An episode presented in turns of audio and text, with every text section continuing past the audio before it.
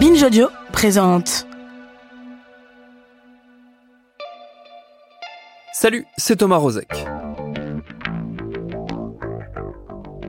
Dans un pays en paix, et en paix depuis longtemps comme le nôtre, au hasard, la question des prises en charge des violences sexuelles est un enjeu bien loin d'être résolu, et l'actualité nous le rappelle assez souvent.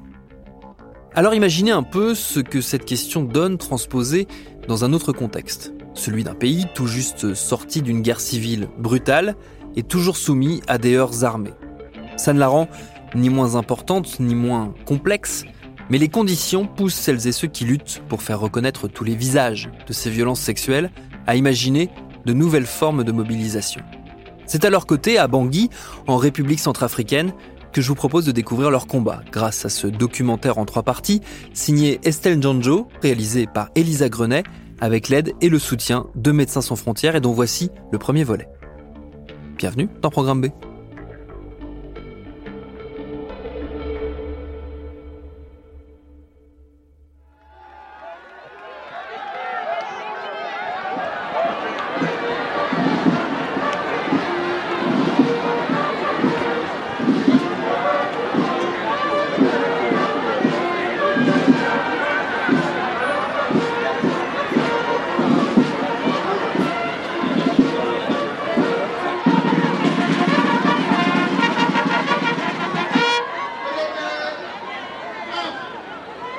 Il est 11h du matin et la cérémonie officielle a déjà commencé.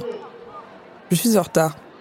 Je suis bloqué par un militaire qui sécurise les alentours du stade 20 000 places à Bangui. Je n'ai plus qu'un cordon de sécurité à franchir.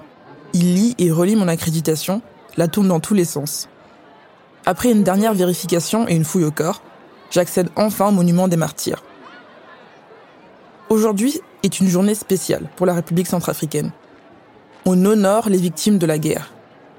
Et des victimes, il y en a eu. Depuis son indépendance, en 1960, cet État d'Afrique centrale, enclavé entre le Cameroun, le Soudan, le Tchad et les deux Congos, a essuyé des décennies de guerre civile. Les périodes de paix ne durent pas longtemps. En décembre 2020, des affrontements entre groupes armés, forces gouvernementales et troupes étrangères ont de nouveau plongé le pays dans une crise politique. On le sait, ce genre de situation exacerbe toutes les violences, notamment sexuelles. Ces violences systémiques n'ont pas besoin de la guerre pour exister au quotidien. Mais elles n'attendent que ça pour définir leur brutalité sur les hommes, les femmes et les enfants. Alors commémorer les victimes revient forcément à commémorer les victimes de violences sexuelles.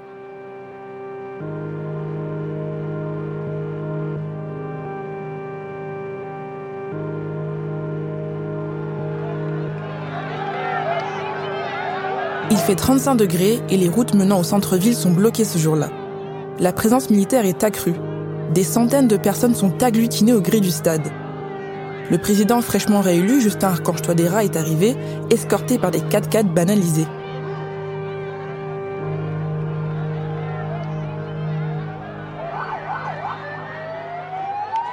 À Bangui, cette journée est donc un rendez-vous politique crucial. Après un bref discours devant le monument des martyrs, le président parade, salue la foule des femmes alignées qui l'attendent. Certaines dansent à son passage. Elles portent des banderoles Impunité zéro, trop c'est trop.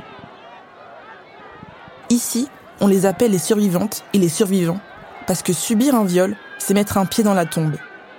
Le risque de meurtre suite à un viol est élevé. Les personnes qui en réchappent sont donc appelées ainsi les survivantes.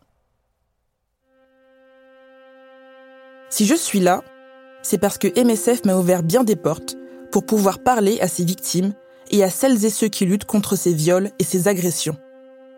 Si je suis là, c'est pour essayer de mieux comprendre la nature de ces violences dans un pays comme la Centrafrique. Qu'est-ce qui relève du particularisme? Qu'est-ce qui relève du systémique? Et comment on fait pour les prévenir d'un côté et pour les prendre en charge de l'autre.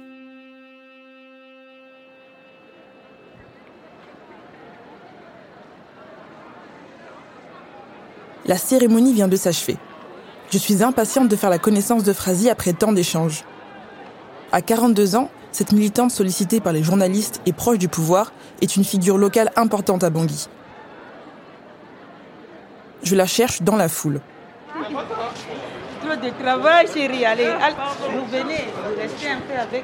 À l'occasion de cette journée commémorative, des assauts de survivantes se sont réunis afin d'échanger, mais surtout parler indemnisation.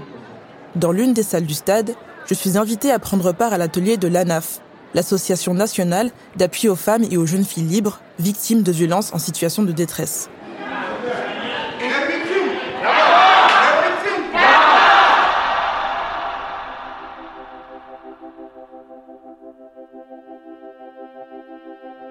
L'association propose des formations professionnelles en couture, maçonnerie ou encore dans l'agriculture. Euphrasie en est la fondatrice. Sur un sujet aussi dur, c'est difficile de ne pas éprouver un sentiment de voyeurisme face aux victimes. Je ne veux pas les replonger dans leur traumatisme. On m'avait prévenu, parler de violences sexuelles reste tabou. Et pourtant, à ma grande surprise, c'est l'inverse qui se produit. À plusieurs reprises, je suis accueillie avec bienveillance par des victimes qui ont envie de parler, qui ont envie de me raconter leur histoire. Dans certains regards, je perçois cette légère angoisse de ne pas être crue. Euphrasie est une survivante. Et on peut dire qu'elle a besoin de parler. Par WhatsApp, en FaceTime et en face à face. Entre 2013 et 2014, une guerre civile éclate en Centrafrique. La Seleka, une coalition composée de combattants majoritairement musulmans venus du nord-est du pays, renverse le régime du président en place, François Bozizé. Aux exactions des Seleka, répondent ensuite les atrocités des anti-Balaka, des milices insurgés majoritairement chrétiens. La France intervient, c'est le début de l'opération Sangaris. Ce conflit, on l'appelle ici les événements. Euphrasie est une survivante de ces événements. J'ai eu à partir dans mon village natal qui est Bouka. C'est dans la préfecture de l'Ouam. Et c'est là que je suis arrivée. Et il y avait des Séléka. Comme je me promenais, on a donné à toutes les femmes, euh, si tu es un peu belle là, on ne peut pas te laisser. C'est par rapport à ça, on m'a appelé, j'ai dit que je ne suis pas venue pour vous. Et quand j'ai parlé comme ça, moi, je n'ai pas entendu euh, ce qui va passer par derrière. Et à mon retour sur Bangui, comme j'ai pris un moto pour revenir à Bangui, on m'a pris euh, avec le chauffeur en 30 km de Bouka. Et c'est là, on voulait tuer le taxi moto. Pourquoi il a accepté de fuir avec moi? Je, je, vous, je l'ai dit qu'il faut laisser le petit de partir. Tout ce que vous voulez me faire, vous pouvez le faire. Et c'est là que j'ai tombé euh, dans les mains des bandits. Et quand euh, je suis arrivée à Bangui en tant qu'une femme mariée, je, avant même d'arriver à Bangui, à 72 km de Bangui, euh, je me suis, on m'a rendu à l'hôpital pour me soigner parce que j'étais vraiment dans le coma. Je vis avec des menaces, menaces à moi par les bourreaux. Il y a deux côtés de bourreaux, les Seleka et les Balaka. Ça fait que deux fois à la maison, j'ai peur même de rester à la maison. Mon mari ne veut pas que je reste à la maison. Mon mari même m'a demandé que j'abandonne. Parce qu'on m'a opéré par rapport à violence qu'on m'a fait là, on m'a opéré. On m'a opéré, euh, on a opéré utérus. Je suis une femme qui a beaucoup de problèmes, mais je n'ai pas vu euh, le problème familial. Mais je travaille pour les autres. Mon mari a paralysé un peu. On lave mon mari, mais il travaille encore. C'est un expert en érotique à la Segna. Et soutien de mes enfants, ma famille m'a jamais abandonné. La première personne, c'est mon mari. Comment tu décrirais euh, l'amour que tu as pour ton mari ou la relation que tu as euh, avec ton mari? Amour avec mon mari, c'est comme le premier début jusqu'à présent. Des fois, je réfléchis pour quitter, mais si je quitte aujourd'hui avec son état, comment il va devenir? Je suis encore un jeune, en 40, bientôt 42 ans. Je peux faire tout ce que je peux faire comme les autres. Mais j'ai vu qu'il y a trop de maladies. Si moi je suis sain avec tout ce qui s'est passé là, je dois garder mon corps. Et je dois être euh, une exemplaire pour les autres. Si aujourd'hui je couche parce que mon mari est malade, je suis là ici, non. Mais ça ne peut pas manquer, je suis une femme. Si euh, deux fois tu restes comme ça, ça te donne aussi euh, de la maladie. Mais ce que je voulais aussi, je voulais même avoir un psychologue qui doit travailler normalement tous les jours. J'ai demandé même à MSF de voir si euh, peut envoyer quelqu'un. Deux fois, on peut venir ici. Mais si tu viens, on te soigne, ça, ça finit là, c'est tout. Tu restes comme ça. Qu'est-ce que tu aurais aimé, en fait, avoir comme suivi? Tu sais, je peux te dire un peu. C'est ma secret, mais. Tu sais, une femme violée, c'est pas comme les autres. Deux fois, je parle avec toi là. J'ai peur même de te parler. Même avec quelqu'un que je peux faire confiance, je ne peux pas. Deux fois, on dit que tu es belle, mais j'ai peur de sortir avec un homme. Parce qu'un jour à l'autre, il va dire que toi, là, on t'a violé, c'est par rapport à ça que tu fais la bordellerie. Tu vois, c'est ça. Et puis deux fois, mes enfants me demandent, maman, pourquoi tu dors seule? C'est la vie. J'ai passé même de voir un ami qui voulait même que je quitte Bangui. Mais si je quitte aujourd'hui ma mère, je suis comme un baouba pour ma famille.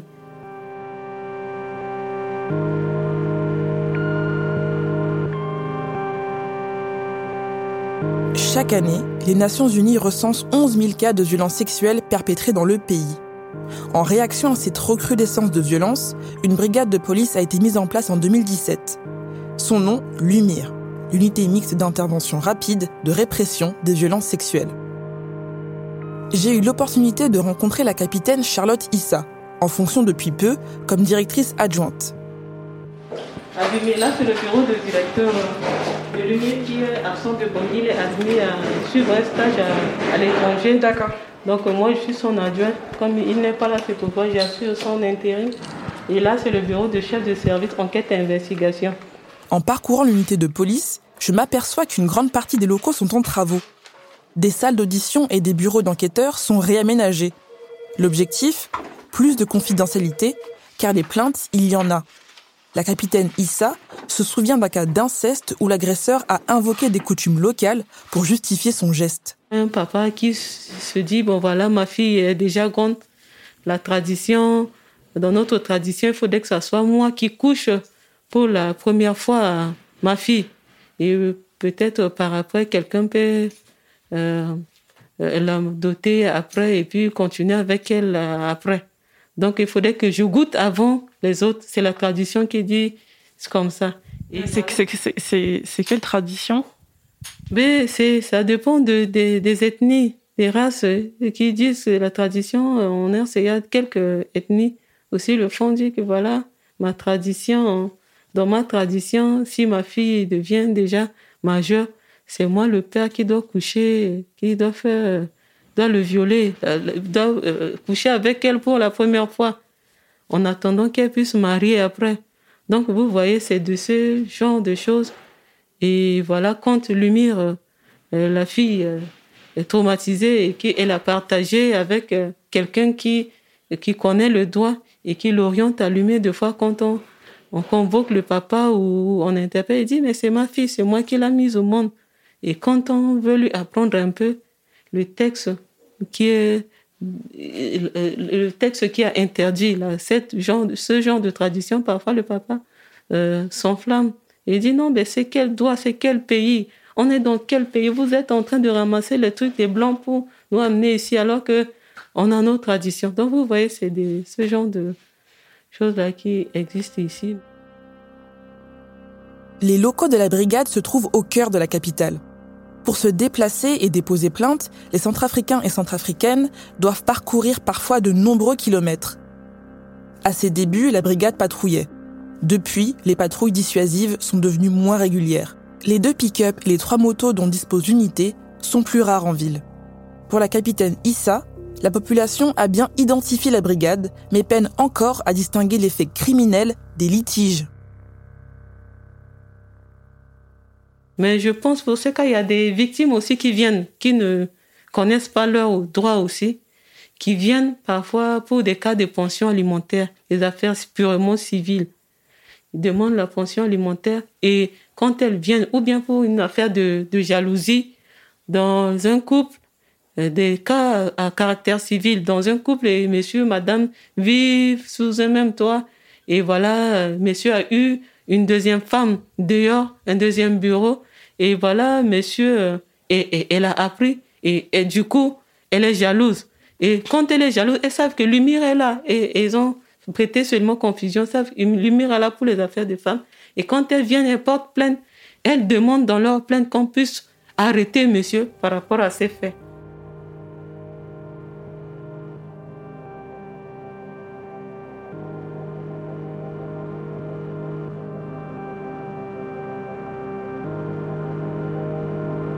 Pendant mon enquête, j'ai vite remarqué que l'UMIR ne fait pas l'unanimité au sein des survivantes et des associations. Les reproches à leur encontre sont les mêmes que dans d'autres endroits du monde. Un manque d'empathie envers les victimes, des plaintes pas prises systématiquement. La cause, par manque de formation et de ressources, l'unité peine à gérer comme elle le devrait les demandes qui lui parviennent. Là aussi, ça nous rappelle quelque chose. Avant d'arriver jusqu'à la brigade de police Umir pour porter plainte, certaines survivantes passent d'abord par le centre Tongolo, créé par MSF. Il se situe à Bangui et prend en charge les victimes de violences sexuelles. MSF m'a ouvert les portes de ce centre, où la discrétion est de mise. Là-bas, le personnel vise à recréer un espace de parole et de bienveillance. J'ai dû y aller à plusieurs reprises, d'abord sans mon micro, pour mettre à l'aise les survivantes. Comment les survivantes et survivants sont pris en charge médicalement et psychologiquement? Tout ça, je vous en dis plus au prochain épisode.